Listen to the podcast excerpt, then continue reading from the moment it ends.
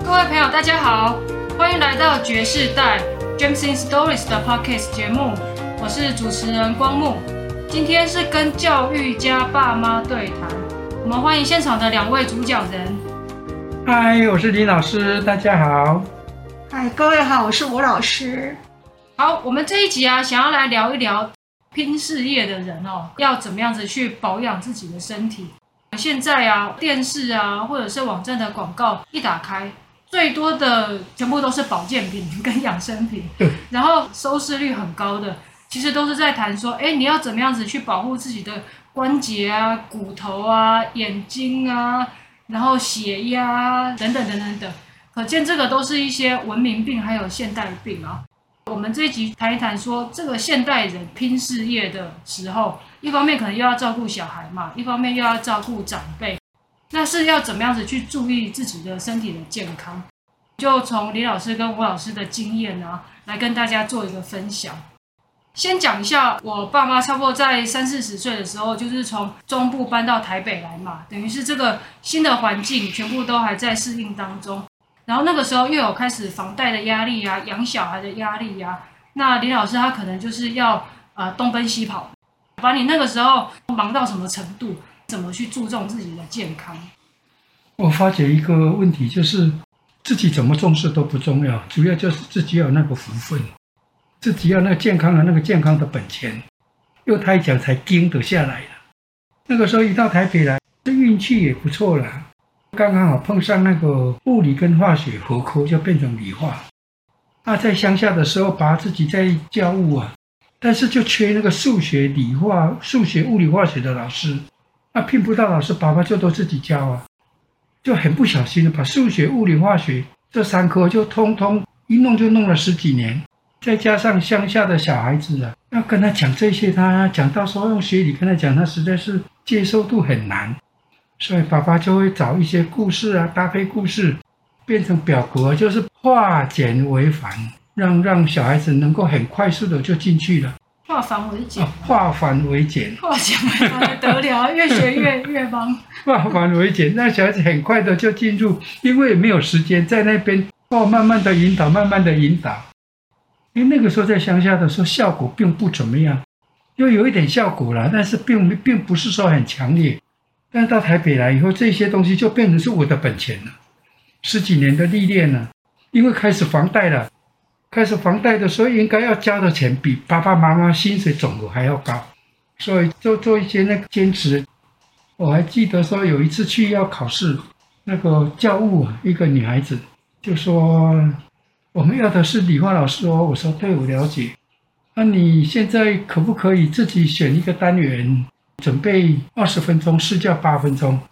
啊，爸爸那时候口气很大哦，又跟他讲说，如果还要准备，就不要来应征了，就在家里面看电视享清福好了。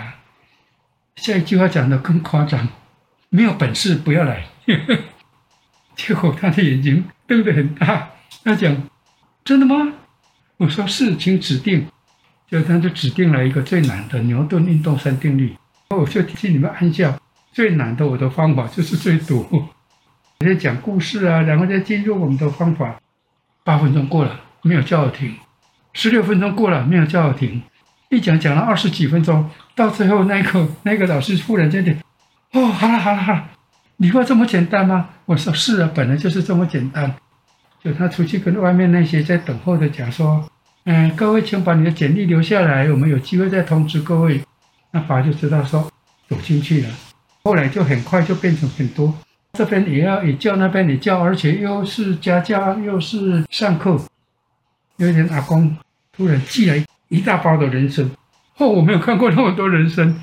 我是知道你是兼了很多兼差，所以特别寄给你。有有可能，一般我们在中药店去买的人参片都是只有三片五片，就很贵了。就阿公寄起来是一大包，我说哦，这个是是论斤这样去买的，应该很贵吧？应该不便宜，不过后来才知道是世俗公的孩子在做中药材的批发，批发对，所以就从他那边拿过来的，就大概只有市价的四分之一而已。哦，那刚好啊。而且你那个时候的房贷利率是多少？十三。哦，那个利息太高了，呵呵，只要有工作做就去了。不但说上课，还有人请爸爸编教材，那爸爸编教材快速得很哦。人家讲说立马可带，那爸是坐下来就可带，爸爸身上都带那个 H B 的铅笔，就开始马上就写教案。国语日报社的口学教室啊，马上就写教案，负责的老师就站在旁边。我说写教案大概二十分钟就好了，连实验的过程，连实验的器材，连实验的目的，然后到最后就得出一个结论。兼顾趣味化啊，里面又都是童话故事在在里面串联。哦，那个那个编一篇，他们给我蛮高的，蛮高的待遇。但是编了以后，那个教材就是他的了。等于是委外给你去做这一些东西。对对对。他们要找谁上课，他们就会再另外找。到不到最后是他用的教材都是他编的。他跟你买断你编的这些内容。对对对对。现在这个行业也有了，我们现在爵士代也有在做这些事情。有也有这种事、哦。对、啊，就是帮人家做一些内容整理嘛，人家就买断啦、啊，我也知道这是爵士代做的。这是一种供需，一种市场嘛。大包人参吃了多久啊？我一天吃两片而已啊。有撑到一两年吗？嗯，恐怕不止哦。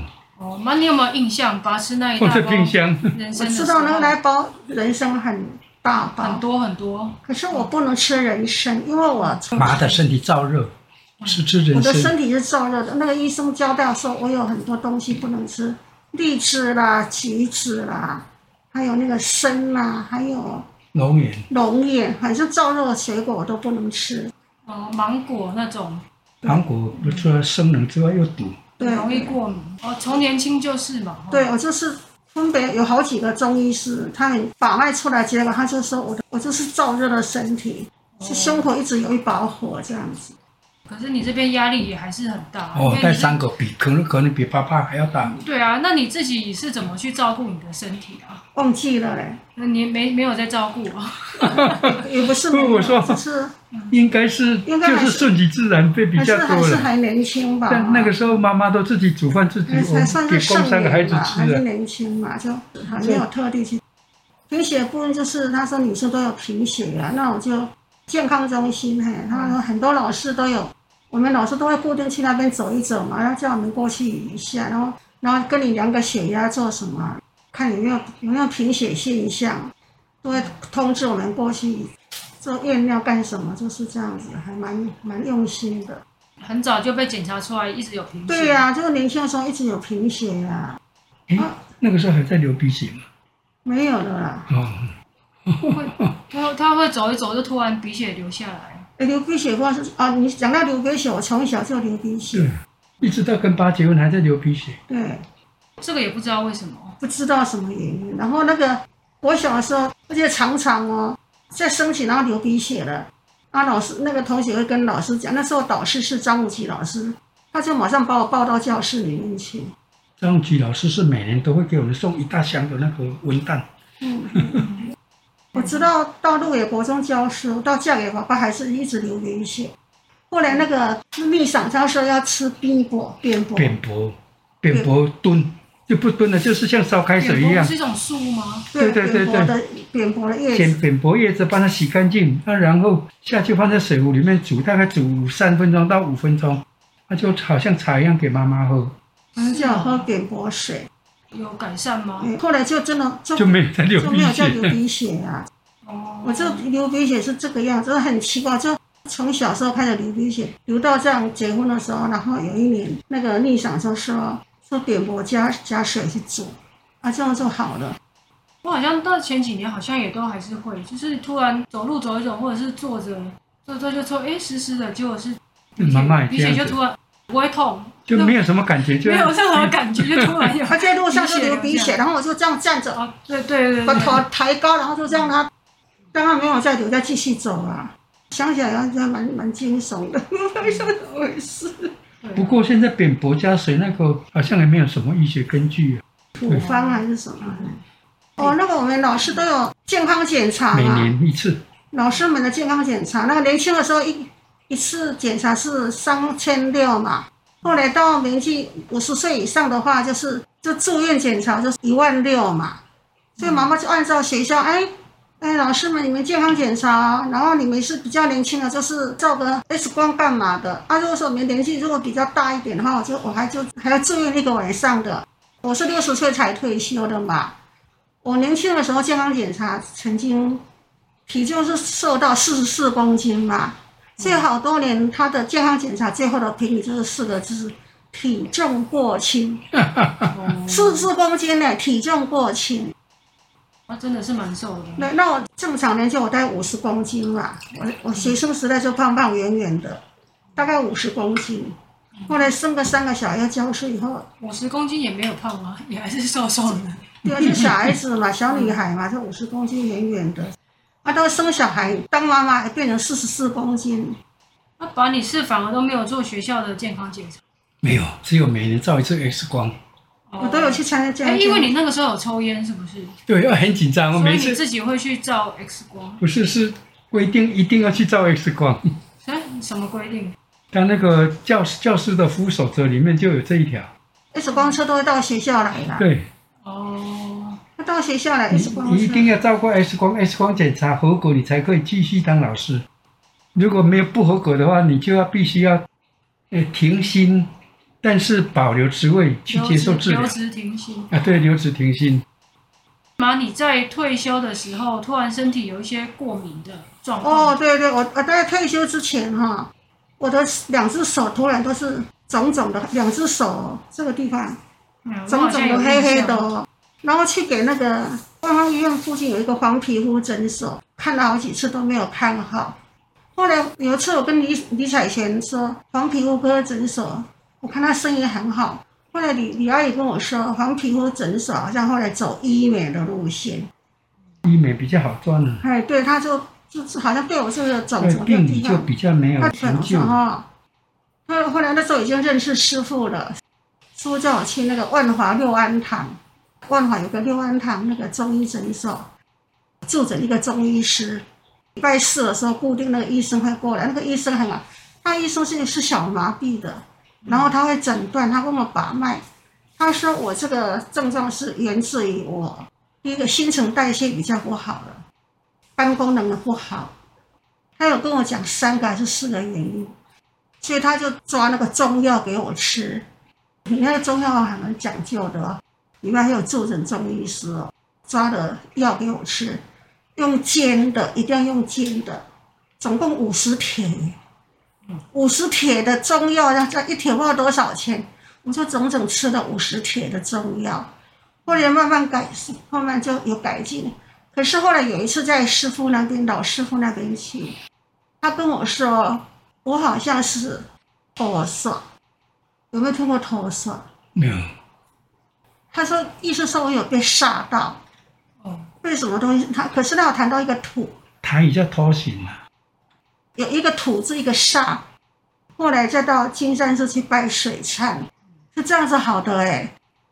后来就好了。对对对，就好像好像有煞到，然后用水忏这样再再把它拜了，就完全好了，好神奇哦。哎，不过这个确实也是有可能。哎，真的不是这样子好的哎、欸。有时候如果找不到那个病理上面的原因，它有可能会是别的因素的影响，都, 都不好哎、欸，都没有好、欸。黄皮肤看很久哎、欸，很久哎、欸。你走在外面，那、啊、可能遇到了刚好临界的人出来，你就碰上了。对对对，啊、那那一种就头痧。老师傅跟我说头痧这样子。那、啊、你来来不及闪，他也来不及闪。对对对，所以就在去拜水忏呢、欸，是这样子好的哎、欸。你就讲这件事，我就想到这件事情。也许有些人身体不舒服还不知道原因呢、哦，那刚好是老师傅有看出来。这个这段没有跟我讲。哦，对，我今天才讲，我想说，我你说，因为你又谈到说我退休的时候有一个，因为我记得你看了很久，然后很久一直都很不舒服，哎呦还真要哎、欸，然后你去一趟那个万华是久坐自行车坐三四百块、欸，来回七八百块的计程车费耶、欸，因为那个很明显、啊，哎很明显很明显，两块是肿肿的，啊长长的，黑黑的这样子，哎你是这样子一条的吗？好像一片，这边一片，这边一片。哦，那、啊、主要是在手上。对对 对, 对, 对, 对，那那真的是真的是头痧，因为它因为它看起来不太像是什么，好像被抓过的那种，抓到或者对，它是头痧，很可能就像这样抓。哎哎哎，对，是头痧。就这样抓以后的痕迹，因为因为它不是全身的，它就集中就在手那个地方。对，而且我觉得运气还很好，他给你抓的时候是闪你了，他并不是撞上去了。嗯嗯，所以这也是不幸中的大幸。就是在手的地方有两个。那老师傅讲的讲对，走对了。那叫我去拜水忏。哎，那你先去那个什么什么堂六安堂。先到六安堂。先到六安看了。六安堂也是看了好几个月哦。哦。有。对对的，那老师傅的朋友，老师傅他自己本身吃的药也是在那边配的。就是看了一阵子以后，你可能又再回去再找老师傅，然后他才就叫我去拜拜个水忏。这这个事情应该困扰你有没有一年？哦，很久很久，应该有哦，好可怕，那个时候还蛮严重的啊，那个。那也还好啊，找到那个，嗯嗯，算是根根源啊，然后赶快把它处理掉，这个也算是一个好事情，没有再一直拖延下去。有的时候它让人家一下子很不舒服了，觉得啊怎么会突然这样子？可是它可能是赶快让你看到那个原因在哪边，那你就可以赶快对症下药。可能是中间你有一些什么关卡，啊，灵界的人帮你的忙，把你移过那个关卡，等于就是大事化小事，小事变无事。其他的事情不太清楚，但是最重点就是重点就是平安了。